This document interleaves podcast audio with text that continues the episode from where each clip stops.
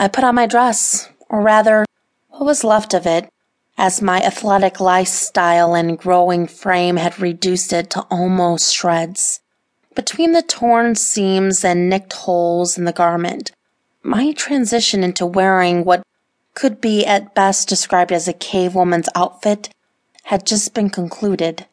The sleeves had almost been ripped away, leaving only a single cuff on my left arm that I had kept around for a periodic napkin that I could wear with me.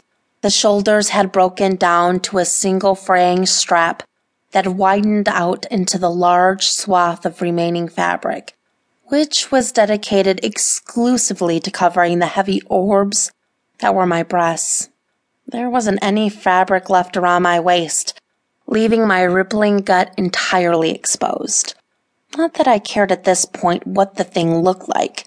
I had already cut open the lower hem of the dress to work as a makeshift loincloth. Still, what remained of the fabric had held up surprisingly well. I kissed my little picture of Ethan, hard enough that my muzzle like face almost created suction at the fragile paper, and deposited it back in the box. If it wasn't for the fact that I still missed him like hell, I'd have to say my life was, well. I climbed over the edge of the cabin and onto the branch.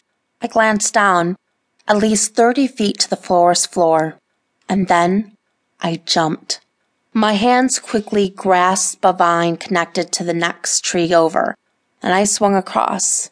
The first time I'd tried this, I had just started far lower, mostly for fear of hitting the ground like a cruel mockery of a dry belly flop.